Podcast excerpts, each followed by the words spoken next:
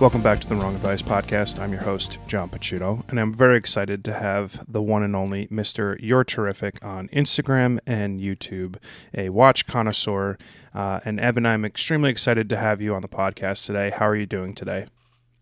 I'm great. I'm excited to be here. I um, I have a lot of things to say about watches, but also other things. I'm not a, a one-trick pony, um, maybe two tricks. Uh, that's awesome. Uh, tell me a little bit about uh, you, your life, um, how you got started as, you know, Mister Your Terrific on Instagram and YouTube, and sort of your journey into the watch world and content creation. E- oh, okay. Um, yeah, well, I'm probably talking to you because you either know my videos on YouTube or you know my Instagram account. Um, I don't, hopefully you don't know me in any other way, because that would be troubling. You don't want to do that. Um, troubling for you. Um, I got into watches, I don't know, maybe twelve years ago, um, and started collecting them. And as I was collecting them, I realized that the most useful tool I had when making a decision about watches was video. So I would just go to YouTube and see these terrible videos of people holding their iPhone or whatever, and then rotating a watch or showing your watch on their wrist. Um, and I was like, boy, the bar is pretty low for some of these videos. Mm-hmm. Maybe, maybe I could do better. And that's not like, those were useful to me. So I got a lot out of those, but I was like, man, there could be some presentation involved. There could, even could be some production value. Um, so I started with a, with literally my phone on a tripod. And if you go back and see some of my old videos, it's terrible. uh, but as I've, over the years, I don't even know how many years I've been doing this, I kind of learned some things about video editing and how to use audio editing software. And it's been a really fun journey for me. And my hope with my YouTube channel, at least, is that I can provide that same thing, which is when someone wants to learn about a watch, they can do a search and find my videos for years to come. It's, I'm not trying to make money. I'm not trying to get followers, which I think gives me a lot of freedom to just have my own voice. I don't really care if people don't like what I say or how I say it. um, I just want to have that resource there for like, for anyone who's interested eventually. I think that altruistic sort of mentality is what comes through in your videos. Um, and I also think it's part of the fun when you directly respond to some of the comments that you get on your videos and YouTube. Um, but it's sort of that education first mantra of yours that I think probably initially drew me into uh, your YouTube account. Um, I want to say I probably started following you four or five years ago-ish. Um, I can't remember exactly what the video was, um, but you had um, a comparison of two watches. Um, oh, I do remember what it was. It was the PAM one eleven, and it was either your first video about it, or I was going down a Panerai rabbit hole, and I wanted to purchase my first Panerai, and I found your video, and then I found funny comments that you responded to in some other videos, and then I was following you, and then I traveled over to Instagram, and you have a very clean aesthetic when it comes to your Instagram page. And I just really enjoy your YouTube videos. I think they're very fun. They're very educational. Um, and that comes through in the content that you produce, um, which is oftentimes maybe but brushes up against the watch uh, industry as a whole, um, which I appreciate. I, I started out just um, trying to be fully informational and trying to like, I don't know. I was trying to be other channels or something. Mm-hmm. And I realized that, like, hmm, how to say this, information and production value is not a personality. Yes. That's, that's not, I mean, those are nice qualities, but that's not what makes something interesting always. Mm-hmm.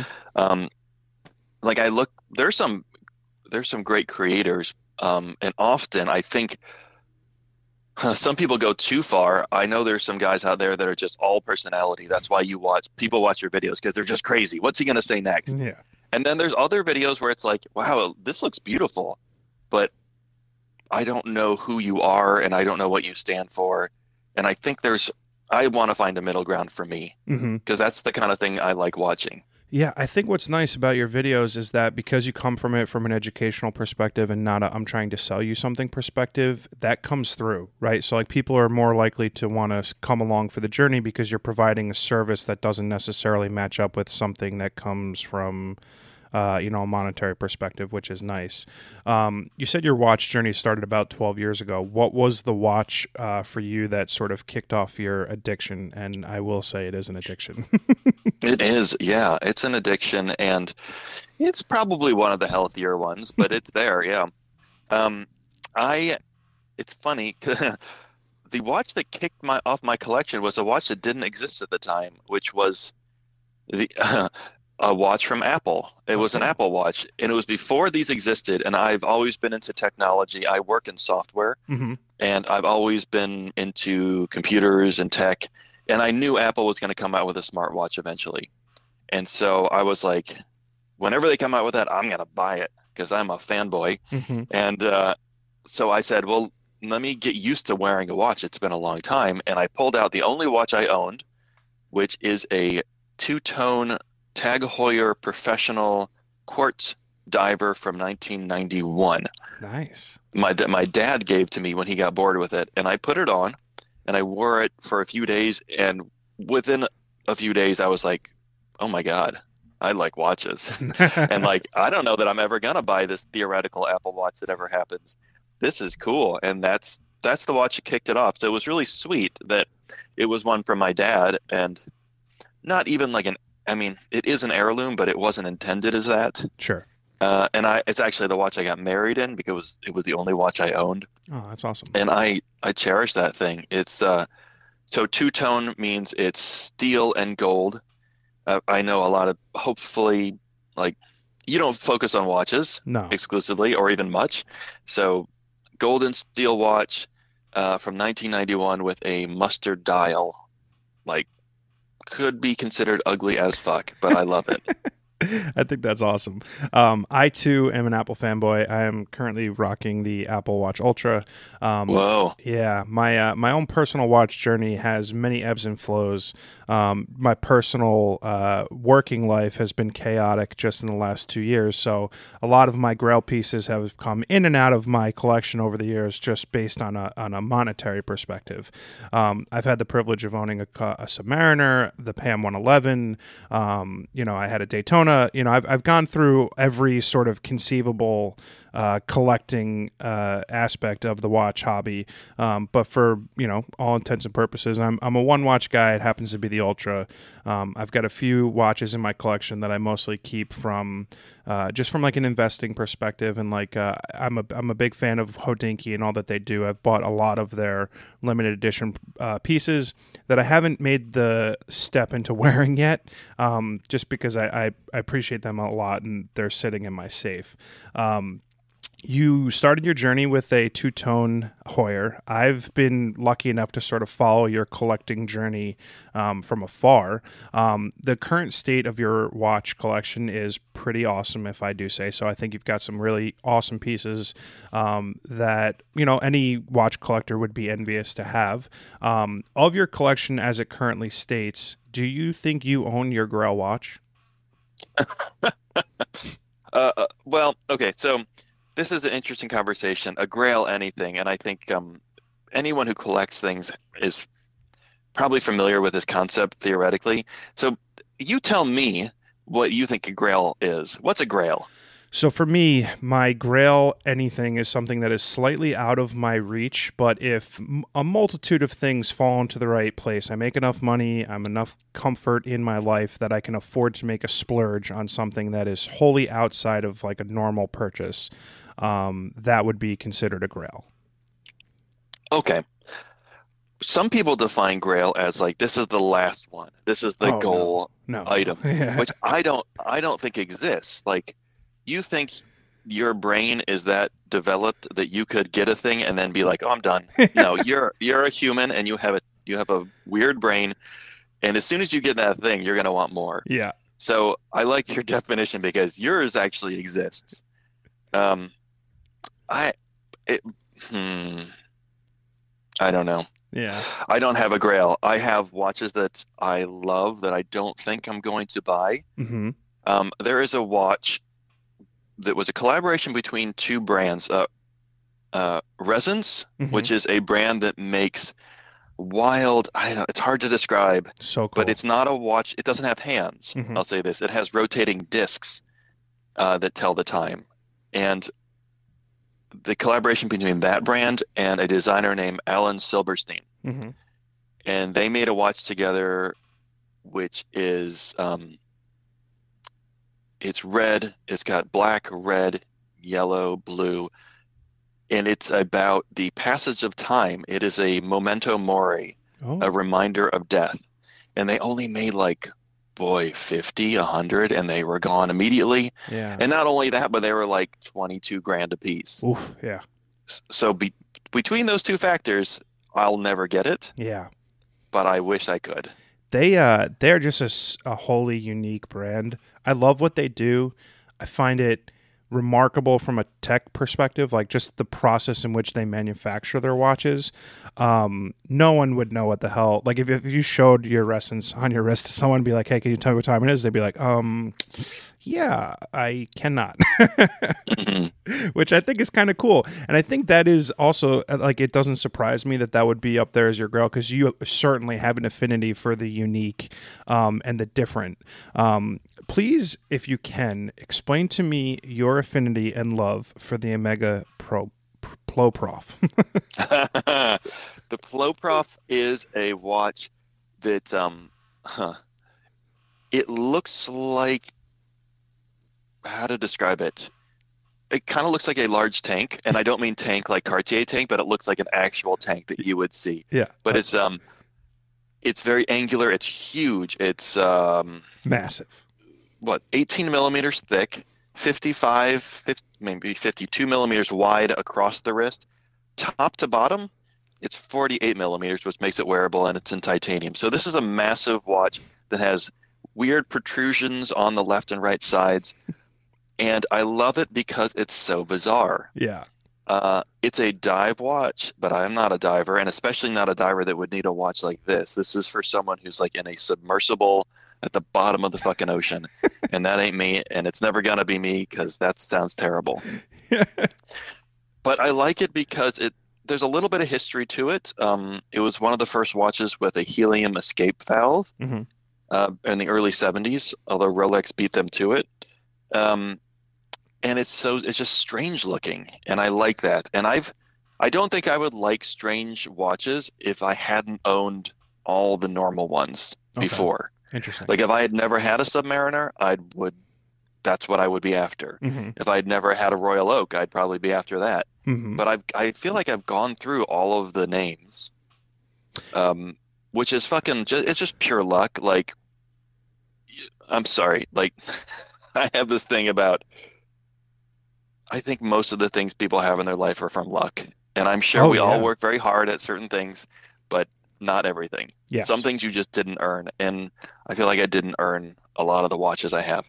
So mm. I just want to put that out there. That's just how I feel about my collection. I'm just lucky. Oh. So I've had all these watches, and I've I've experienced the the famous ones and the normal ones and the expected ones, and so I just want different things. Yeah. I think that's cool. I think, I, you know, I'm I'm thirty-six. I'll actually be thirty-seven in two weeks. I think I've reached that point in my collecting journey as well. Um, I don't, you know, I have a reoccurring conversation with my cousin on a weekly basis. Like, what is our three-watch collection? What is our five-watch collection? Like, what does it look like? What does it feel like? And it's funny because I've had the pleasure of owning some uh, really remarkable timepieces, watches that I've loved, watches that I've hated. And I still, that three, five, whatever the number is that I, we fuck around and, and come up with on a weekly basis changes all the time. And I think that just speaks to your idea of luck, because like, you know, who knows what I have, will have the ability to purchase in the future and, and whatnot. Um, to me, I'm, I'm, I'm finding a much more interesting connection with items in my life. Like I like shooting with a thirty-five millimeter film camera that my father gave me because there's a connection there.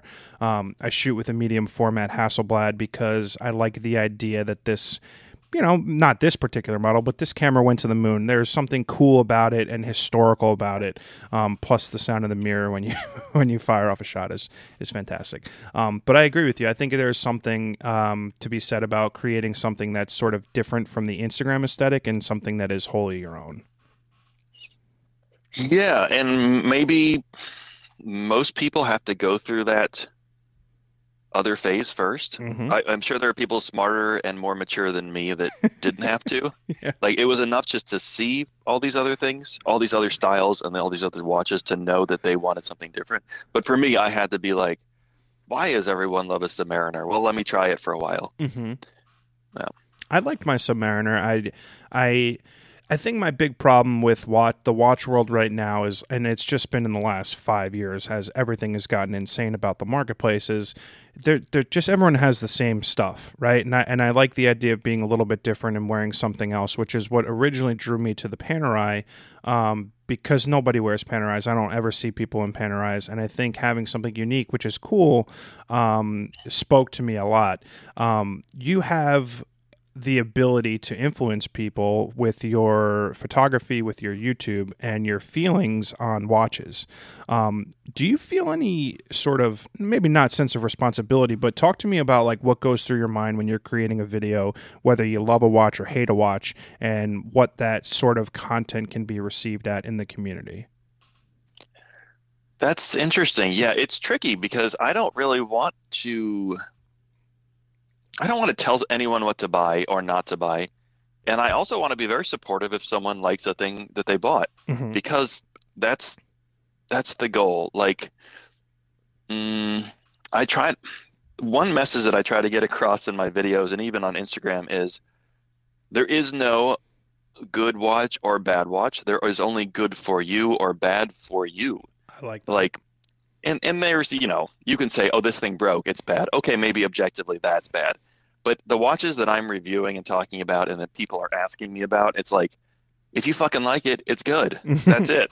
Yeah. Like, and, you know, you want to take into consideration what the market value is going to be when you resell it. I don't care. I'm not helping you with that. Mm-hmm. But I can tell you that, like, if I'm reviewing a watch or I'm owning a watch and you like it, then it's good for you. Yeah. And that's that's all you need to know. I like that. Um, it's it's hard. It's like... Um, with great power comes great responsibility. I guess so. I don't know if that's... I'm neither being powerful nor responsible. But I do... It's like one thing that, that I really want to get across in my videos, and people... It's hard to... It seems like in the YouTube comments, which are often a cesspool. Sure. It seems like... Um, people just don't get it. Mm-hmm. Like, what do you, okay, yeah, you say it's good. If I like it, it's good, but but really, how is it? Right. But, but, but really, is it good or not? Yeah, how oh, much are they paying it, you to say these nice things about this piece of, you know? Oh, I love those comments. I love those comments. I know, because they end up I, in your next video. Oh, man. I've, I never have, never will take money. I don't even take watches from brands. Mm-hmm. That's awesome. I don't, all I ask... Really, this is what I tell brands when they contact me, is I need the watch for two weeks, and I need you to pay for shipping both ways, and you cannot give me anything else. And I've had brands ask, offer me money, I, and I've said no, um, I find, I find which is weird because I'm not a I'm not a journalist. Why why wouldn't I take the money? Yeah, like I, I have no integrity, but I just don't. It doesn't feel right to me. But yeah, no, no integrity here. I mean, that pushes completely counter to that narrative. You, that sounds like you have the utmost integrity, um, which I, I, I commend because that's awesome. I think that's also why, or one of the reasons why I've been drawn to your content just as a fan, because you come off very genuine in everything, whether you love a piece or hate a piece. And that's kind of the stuff that you want to consume as a, a person who's scrolling on their phone or watching YouTube. Um, when you have the ability to come off very authentic and genuine about the stuff that you're talking about, it's naturally going to help you build a community of people who follow your stuff.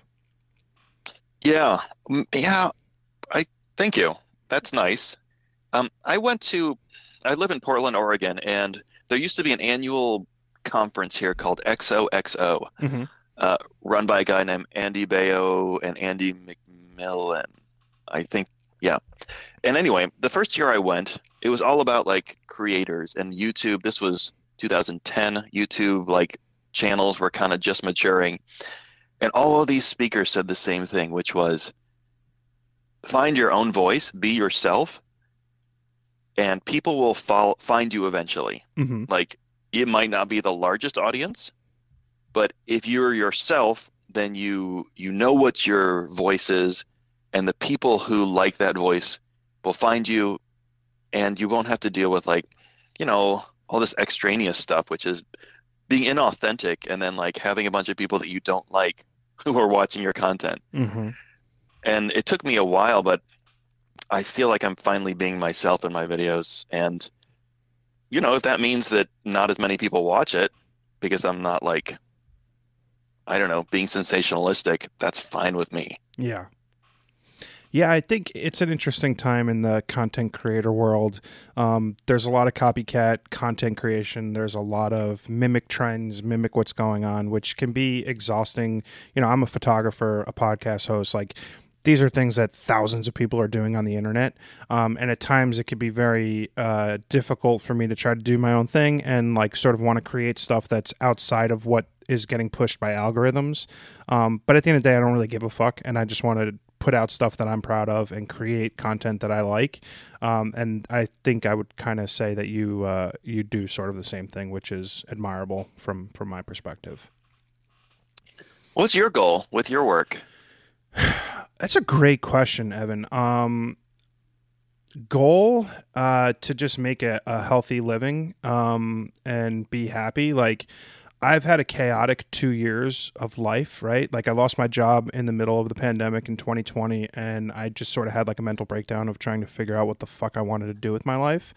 Um, and I took a thirty-day road trip across the country, just me and my car, and I took up a couple cameras, and I sort of just fell in love with photography. So for me, um, being able to earn a living full-time as a photographer, as I've sort of been doing for the last year and a half, um, is my only goal, right? I think getting to align my passions with, you know, making the enough money to survive is the end goal. Um, in terms of, like, specific dreams and hopes, like, you know, I, I would love to be a tour photographer. I would love to travel with a band or an artist. Um, I do mostly music and fashion photography. Um, But yeah, I mean, my goals in life change on sort of a weekly, monthly basis. I'm really just out here trying to survive. Um, I think, like, the long-term growth of my podcast is going to vastly outweigh my photography. So it's like one of those catch twenty-twos where you juggle time and effort and energy and put it where you think it's supposed to go. Hmm. What would be your, your three artists that you'd like to tour with? Ooh. Jeez, who's interviewing who here, Evan? Um, uh, let's see. I can go. The dream band would probably be Foo Fighters. Um, they're my favorite band. Um, dream artist, probably John Mayer. Um, and then we'll throw out a third of Young the Giant. I'm a big Young the Giant fan. That would be that would be cool. That's the one name I don't know. Oh, really? Oh, they they're fantastic. They're uh, they've been around for a while, but uh, yes, uh, uh, Cough Syrup, Apartment, just they're a wonderful, eclectic little uh, rock band, and uh, highly recommend. Uh, I've I've D M'd them on every social media platform. I've reached out to their management team, their label, um, just dying to, to photograph them. Uh, it'll happen. I'm I'm one of those. Uh, pragmatic optimists where I know good things are coming down the line for me, both personally, creatively, and career-wise. And, uh, you know, I'm fully ready and open for when those things come to fruition, because I put a lot of hard work and effort into and energy into what I've been building over the last couple of years. And I have very little doubt in, uh, in those things coming through.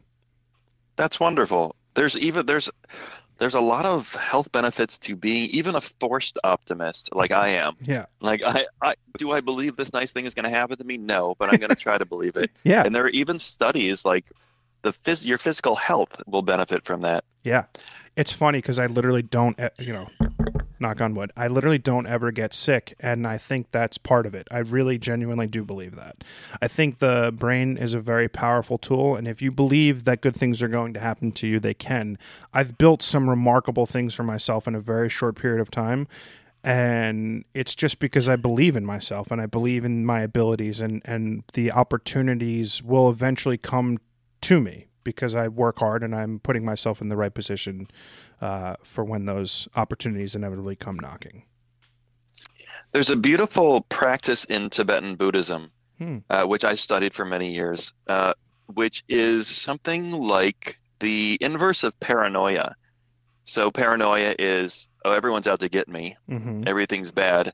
Uh, this is uh, this practice is everyone's out to help me. They're secret. They're secret agents. They're like angels that are out to help me, and they're in disguise. Huh. And when you just force yourself, you don't really believe it. Of course not, or I don't.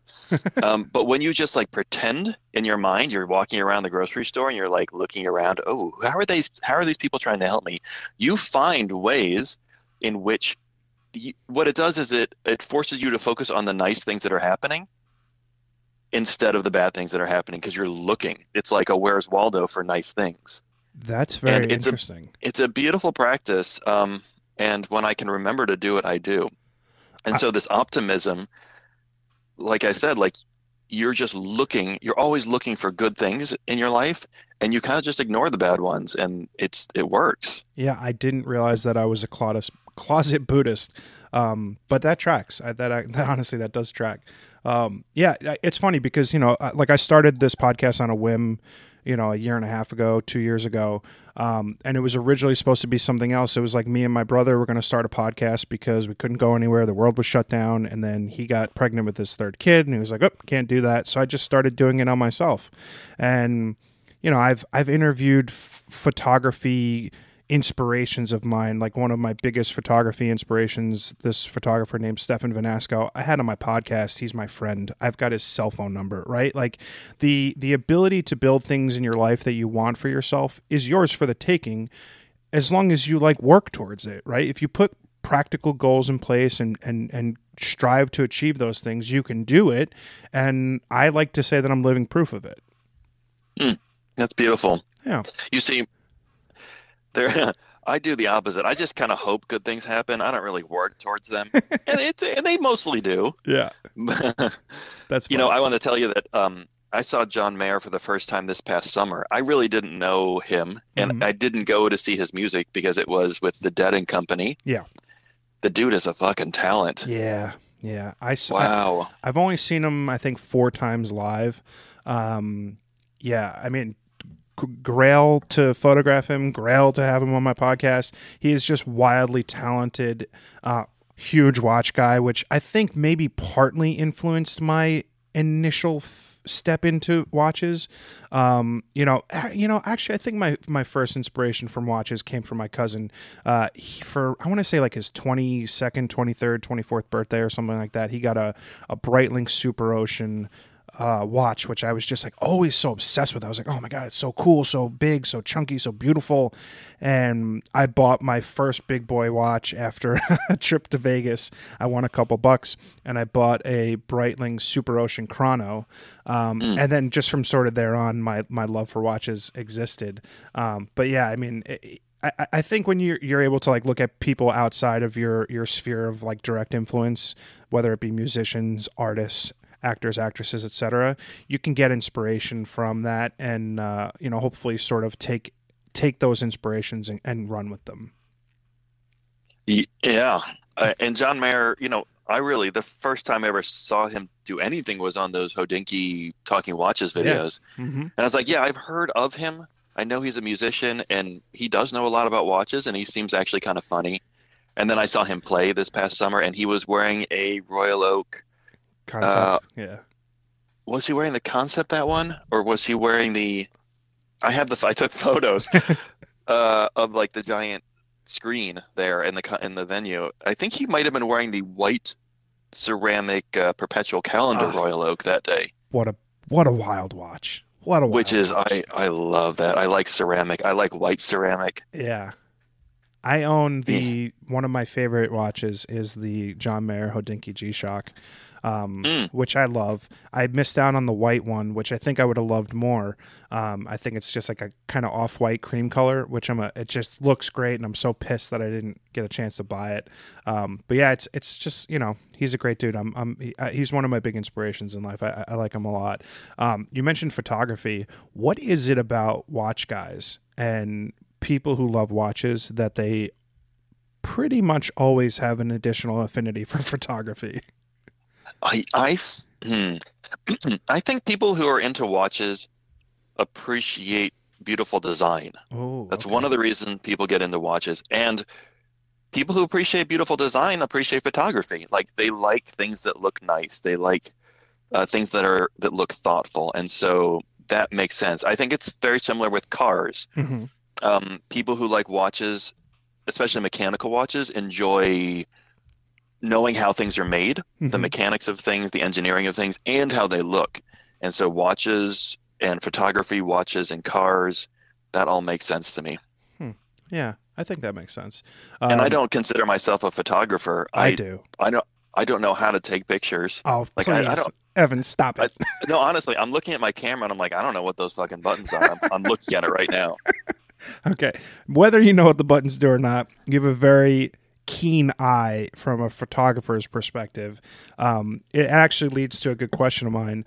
Talk to me about when you're building, whether it's your Instagram feed or your thumbnails, um, what goes into the curation of what you're wearing, where you position the watch, what you put on the table or don't put on the table. What is what goes through your mind when you're sort of creating that stuff?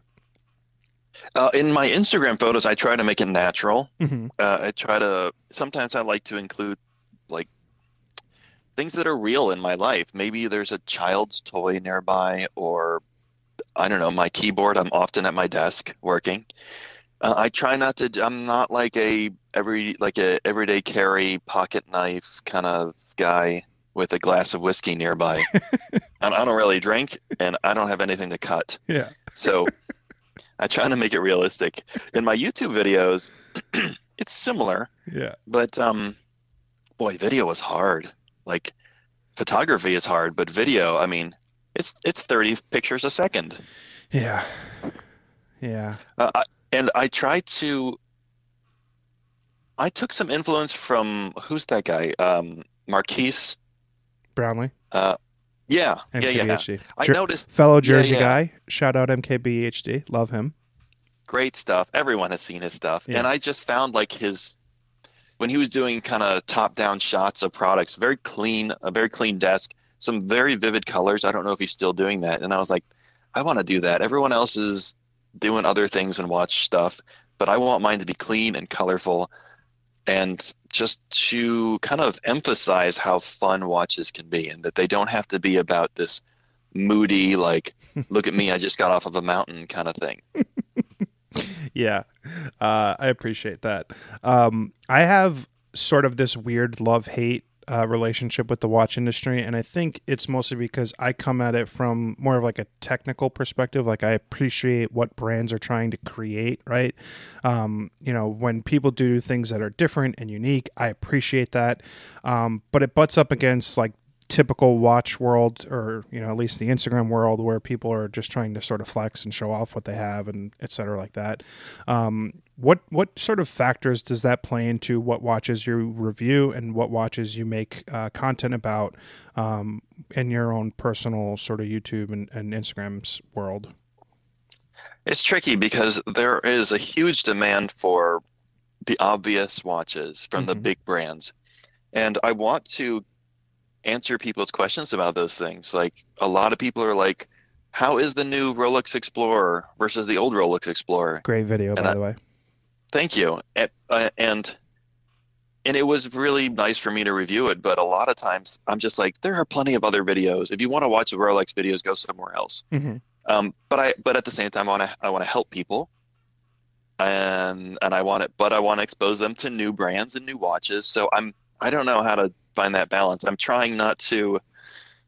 Um, I'm trying not to just take requests, but I also want to respect that people, for whatever reason, want to hear my opinion. How does that feel to like know that people want to know what you think about something? Uh, misguided. no, okay. no, no, no. I, I actually think I get it. Like I, especially because I go through so many watches. I have, I have three watches from different brands on my desk right now, mm-hmm. and I get to see a lot of stuff that people don't get to see. So I understand that people might want to hear my opinion because I get to experience a lot of things. Sure. Um. But also, I'm not like an industry insider. I don't, I'm not a mechanical engineer, so I can't speak to like the build quality of things or the quality of a movement very mm-hmm. well. Uh, so if people understand that my knowledge and exposure is limited, they can, fine, I'll give them my opinion. Mm-hmm. Okay. That's interesting. Um, I, I was a little, I don't want to say surprised, but I was interested that you added a new quartz piece to your collection um, from Cartier.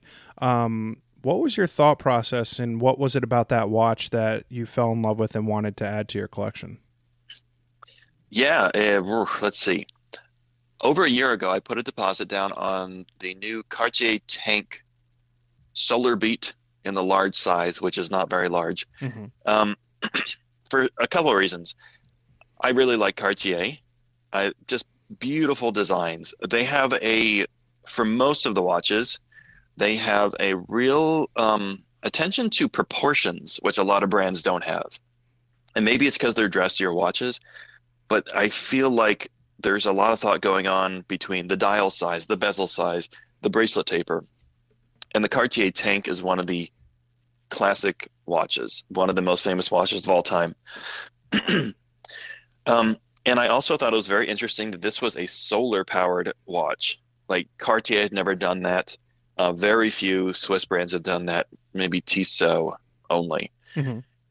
Um, and I just love the idea. And I'd seen photos of Cartier Tanks, which is traditionally a dressy watch. I'd seen photos of it worn very informally uh, with with jeans or, you know, a, a denim jacket. And I was like, that is fucking cool. Mm-hmm. Like take something fancy and dress it down to yeah. my style. Mm-hmm. And I wanted to experience that. And the price was good enough. So anyway, I put this uh, deposit down. It took what, eight months for them to get it to me. And I love it. And I wear it all the time. And it's maybe my smallest watch in surface area or volume. Like you said, it's quartz, which is a bit unusual. Most collectors like mechanical watches rather than battery-powered watches.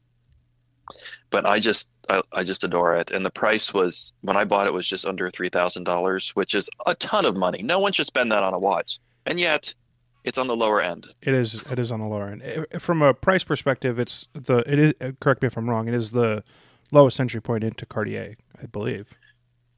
It might. I mean, I think if you go down to the medium size, oh, okay. it's probably cheaper. Sure. But right. yeah, you're right. Yeah. Um, I, I do have an affinity for Cartier for that reason. I feel like it's uh, one of those brands that, like you said, you can dress up and dress down a lot. Um, I like the idea of taking something super fancy and classy and dressing it down. Um, like, you know, whether you're wearing, uh, like, I'm into vintage Day-Dates right now. I'm obsessed with finding a white gold Day-Date mm. with, like, a lot of patina and beat the fuck up. And I'm a jeans and a t-shirt guy. Um, you know, I'm a, I'm a sneakerhead. I, I wear a lot of Jordans. You know, I, I like the idea of dressing stuff down and then it being elegant enough to where the one time a year where I need to put on a suit, I can still wear the same thing. Um, but, yeah, I, I like that a lot. For sure. Oh man, a white gold Day-Date, yes. Yeah. Oh. thirty-six millimeter. Damn. Yeah. Yeah, yeah. I, I uh you know, I, I've got some big projects in the pipeline, and I'm hoping that the beginning of next year is very financially lucrative for me, and I'm manifesting tons of money, whether I win, you know, the lottery. I'm just kidding. Or, uh, you know, I, I've got a bunch of big opportunities coming in front of me, and I'm I'm already pre-planning, you know, what's the watch that I'm going to add to my collection? What am I going to, you know, add to, and, and what am I going to buy? And, you know, I like the idea. The, my biggest hang-up with, uh, you know, current Rolex is just the state of the marketplace, right? The inability to walk into a store and buy a watch is, to me, by definition, insane. They produce a million watches a year. It's fucking ludicrous that you can't go buy a Datejust at an A D. Um, I bought my Submariner in two thousand fourteen, and I could have gone to any A D in the state of New Jersey and bought the watch. It was in five of them. There's it's only eight years ago, nine years ago. Mm. Um, and to me, just, you know, there are limits to production over COVID and all these things, but the rise of the gray market has really sort of thrown me away from new production watches and brands. And I like the idea of buying something vintage and old and and making my own story with something that's existed for twenty, thirty, forty years. And so what do you think of the latest news from Rolex, which is um, Rolex for the first time ever will be selling pre-owned Rolex watches, which I think for a lot of industries, I mean, I think car, you know, car dealerships do this, but like very few, you don't see, um, I'm trying to think of something else. Actually, that's like about it, Apple. Right? Yeah. Th- does Apple, they sell refurbished? They do. Okay. Maybe it is common. Okay. Yeah. But here's the difference, is that Rolex will be selling these used watches for more than they will be selling the new watches because you can't get the new one. Okay, so I have two thoughts on this, um, and I think it speaks to the industry as a whole. Like, you know, I don't know if you saw, like, Audemars Piguet recently changed their pricing model, and they're allowing authorized dealers to sell watches for whatever, like, the current market price is. Um, it's bananas. It's, it's bananas. It is bananas. Um, especially if you have an, an M S R P on your website, like how can you then walk to an authorized dealer and then be like, oh, you're, it's twenty thousand more than, than what we're asking for it. Um, but I digress. My thought process is, is it's a weird, it's a weird catch twenty-two because I know why they're doing it, and they're doing it so that they can hopefully stem authorized dealers from under, you know, selling their watches to their friends and then getting a cut off of the gray market that inevitably happens. Um, The three-year delay, right? So they're only offering this pre-owned to watches that are three years or older uh, from production timelines, um, and I and I know why they're doing it. They're trying to, you know, curb the gray market price and then also give incentive to authorized dealers to stop, you know, selling to straight gray market dealers. Um, I think it will likely not have the intended consequences that they were hoping for. I think it just is going to lead to more, you know, craziness in, in the in the pre pre sold you know pre owned marketplace. I don't think it changes sort of anything, um, but yeah, I mean, if you walk into an A D and you're looking for a Datejust, which is their most common model that they produce tens of thousands of, and you can't buy it new, but they've got the one you want. It's three years old and it's nine or you know ten, twelve, fifteen percent more than than the new price. You're gonna buy it. It's it's weird. What do you think about it? Uh, I, I didn't know about the three year thing. That's very yeah. interesting. Yeah, it's three and years. And I don't, and maybe do you know, um, is it per A D or do these go back to in the U S to Dallas, get service and then get distributed to other A Ds? Great question. I don't know. And an A D, to that. If anyone who doesn't know watches is still listening, which you probably aren't, A D stands for authorized dealer.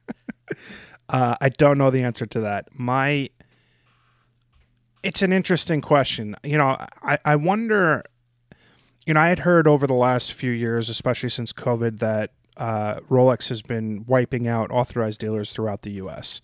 Um, and my thought on that was that they were inevitably going to go to the straight boutique model, um, which is difficult because they have some very high producing authorized dealers throughout the U S and, and abroad. Um But as they start limiting the amount of dealers who are authorized by Rolex to sell their watches, it brings up an interesting sort of situation with what they do with pre-owned, whether, you know, our authorized dealer is going to start getting into the purchase game, right? Are they going to start buying used watches? Yeah, it's very, you know, it's a great question, Evan. I re- you know, hmm, it's interesting. Yeah, I, I don't know. It's possible they could go online. It doesn't seem like a Rolex move. Yeah.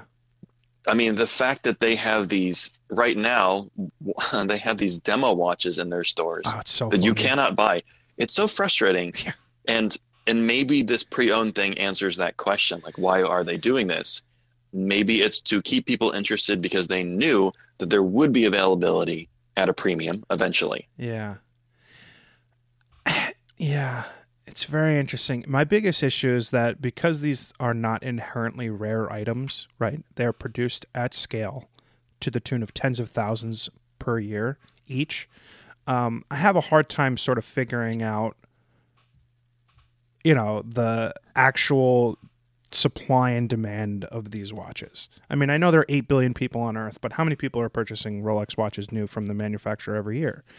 I mean, are they selling really a million watches a year? I mean, I guess they must be, but it's just, it's bizarre. It's a very interesting... They are. T- yeah. They're definitely selling a million, but the question is... Um, to who? Right. How many people? It's not a million people. Yeah, no, it's not at all. And so I'd like to see that kind of, that histogram, that distribution of who buys, how many people are buying what. Yeah. And if they're, you know, I suspect that there are about one hundred people that are buying one hundred a year. Oh, yes. Mm-hmm. Absolutely. Yeah. Yeah, it's very interesting. Um, I digress. Um, I'm I'm very curious. Uh, you know, I, I've got this sort of open book mentality when it comes to myself and the internet. Um, you are you're terrific on Instagram. You're you're terrific on uh, YouTube, and you sort of eschew who Evan is and, and what, you know, who that person behind the, uh, I'm using air quotes, mask is. Um, talk to me what that sort of mentality was when you went to creating the brand. I mean, I'm calling Your Terrific the brand, um, and, and sort of what your uh, relationship is with social media as you are removed sort of to some degree um, with your content. Hmm. Yeah, I never wanted to put my face in a video because, one, boof, no one wants to see that. And two, uh, I wanted to be about the watches and not my personality. I think I think even with my my face, such that it is, if it was in a video, more people would watch it because it would, might be more interesting visually. Mm-hmm.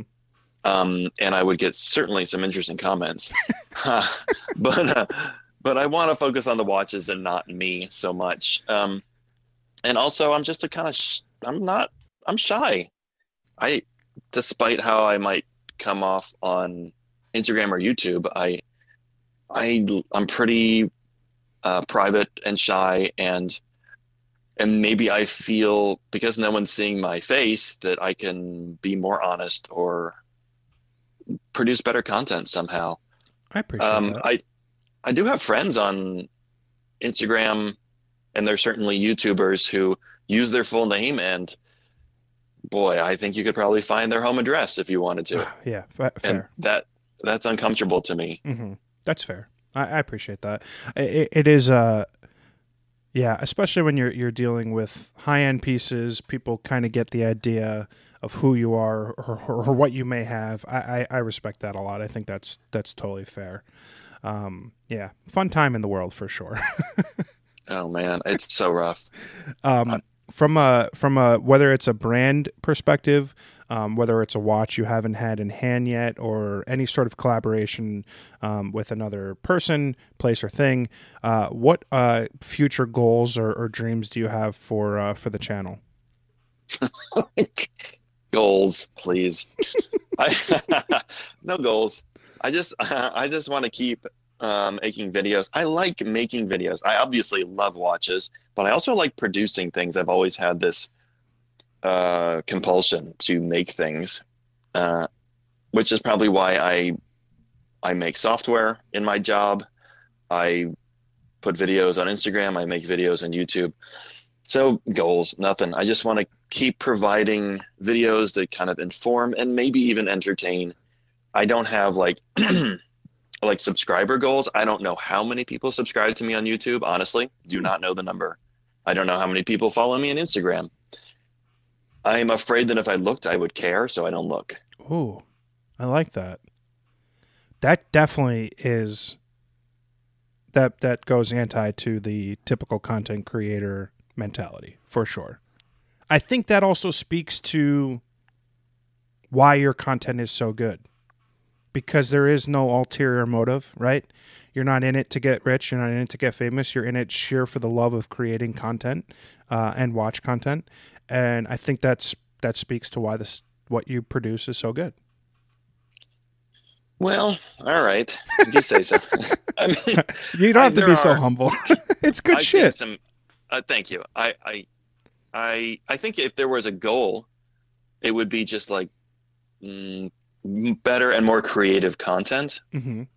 I don't know how. I rarely like I'm I'm a father of two. God I bless. Have a full-time job and I don't have time to really get better, but I really want to. Like mm-hmm. there are I used to have a thing in my videos. I didn't tell anyone this, but it w- I have with each video, I have to learn a new skill, like a new editing skill or a new way of photographing things.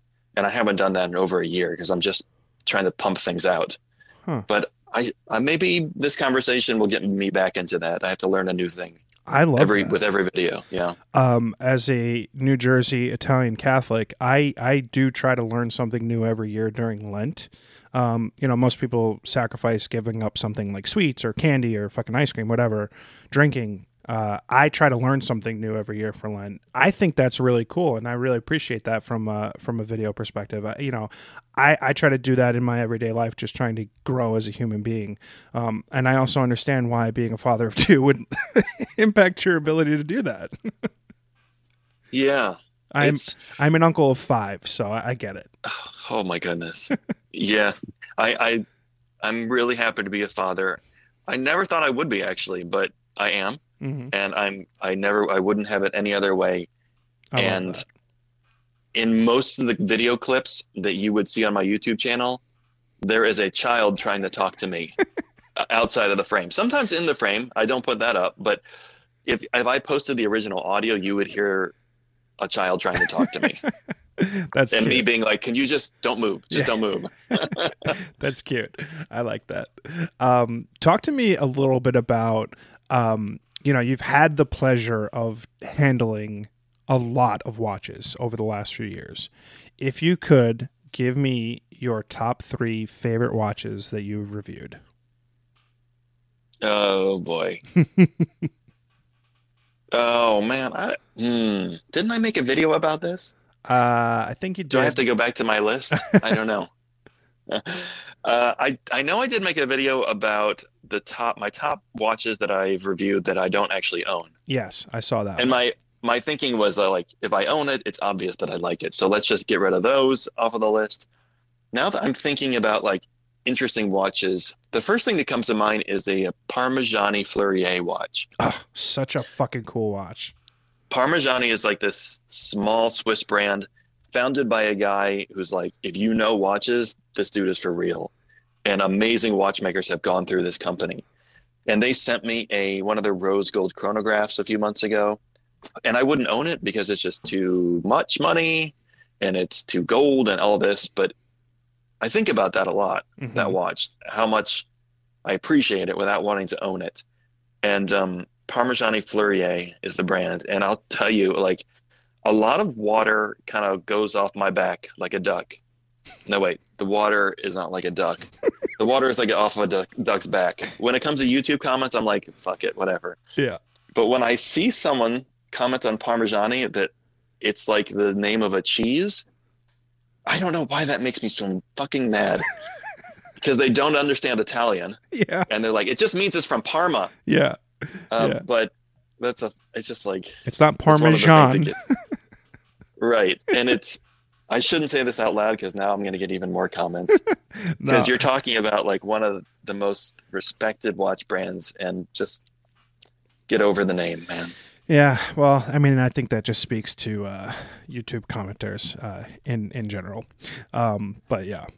Um, talk to me about your morning routine. You go to your watch box. What informs your decision on what goes on your wrist on a daily basis? Ooh, boy. Um, well, it depends if I'm leaving the house or not. That's a big factor. I usually work from home. Mm-hmm. I, I do go into the office sometimes. Um, it, a lot of it depends on what I'm wearing that day. Sometimes I'll be like, tomorrow I know I want to wear this thing and what goes with this. Mm-hmm. Um, but often it's most often it's just like, what do I feel like? What haven't I worn? What didn't I wear this week? 'Cause I have, oh God, fourteen watches. Yeah. You know, you hear that in my voice. I have fourteen watches, maybe sixteen. I don't know. And so I can go a week or even two without wearing one of them. And sometimes that's really nice. Like absence does make the heart grow fonder mm-hmm. often.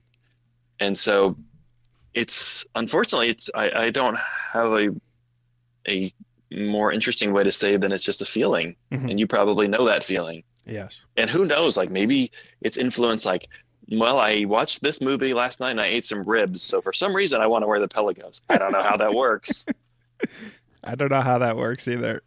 Uh, is the Pelagos strike you as a, a rib eater's watch? I guess it does, because I just said that. You know, it actually does. Like, ribs are are very, like, eating ribs is kind of, feels like a masculine experience. Therefore, and you like, need a nice beefy diver.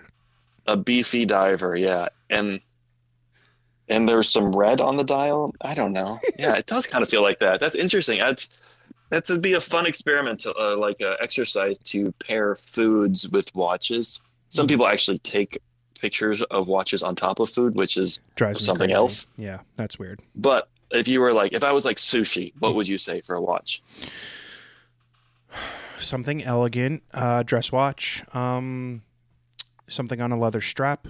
Uh, yeah, probably like a Cartier Tank, uh, Cartier Santos, uh, maybe the Grand Seiko S B G M twenty-one, the G M T, something like that. Mm. Mm-hmm. Love, yep, that, I def- love that watch. Grand Seiko makes sense, especially. But yeah, totally dress, elegant. Mm-hmm. Yeah, that's an interesting thing. Hmm. I do I do put some thought process into where I'm going, what I'm wearing when I pick a watch. Um, being that your collection has such breadth, I, I was very curious, you know, especially for someone like you said who works at home, like what goes into the process of picking out what goes on your wrist on a daily basis? Often it is the watch that I have in for review, because I like to wear them and see like, boy, after a few hours, this thing is uncomfortable, mm-hmm. or I can't read this in certain light. So I, I like to wear a watch for about a week before I even start writing my YouTube review. Really? So, wow. Yeah. That's surprising. A, I, I figured it'd be kind of like a, an as-you-go sort of process. Sometimes it is. Like, so I will usually start writing, because it is all scripted, but I will start writing with like the facts and the history of the brand. Mm-hmm. But when it comes to how it wears and what I think of it, my opinions, I have to wear it for a while, and which is why I ask brands for two weeks with a watch. Mm-hmm. Uh, and sometimes I'm really surprised, like uh, both good and bad. Sometimes after a few days, I'm like, boy, I, this thing is illegible. And if you if you just turn this slightly away from you, you can't read it. I want, I'm I'm going to say, like, I don't know if this is a compliment or not, but in your videos where you are genuinely surprised by something, I think that's some of your best content. Um, and I think that might just be people in general, right? So like if you see a movie you had low expectations for and it's better than you thought, you're going to be more excitable when talking about it. But I do believe that some of the watches that have surprised you in your, you know, review journey um, make for some of your, your best uh, content for sure. Mm, that does make sense. Yeah. Mm. It's tricky because I won't, I won't accept a watch to review unless I'm interested in it. Okay. So like, like na- already I have an affinity towards that thing for some reason, mm-hmm. which is why, like, I, I've heard complaints about, about reviews, whether they're written or videos, which is, well, you like all these watches, like in your reviews, you like them all. And it's like, yeah, I, that's why I asked to review them. Yeah. Um, but maybe I should like see something that I'm like, boy, that's a piece of shit. And then contact the brand and say, hey, can you send me your piece of shit? Yeah, right. Uh, I'm trying to think of what that might be without hurting anyone's feelings right now. I don't know. Maybe I should contact Daniel Wellington. Oh, M V M T. Yeah, maybe. And be like, all right, send me a watch. And, and I could be genuinely surprised. You never know. I probably not, but yeah. It seems unlikely. um, Evan, yeah, I, I, uh, I'm extremely appreciative of you coming on the podcast today. I think we could talk for hours about watches and life, and uh, I'm, I've been such a big fan of you for so long that this has been a real treat for me. Um, I've got a very cheesy line. If you've been on my podcast, you're part of my family, and uh, I just want to thank you so much for coming on. This has been a real pleasure. Yeah, thanks for having me. What a what an honor to be even nominated. yet, a, yet a, even appear. Uh, it's been fun. I've been listening to your show. I really like it. Oh, thanks so much, Evan. Have a great day and uh, enjoy the rest of your weekend. All right, thanks.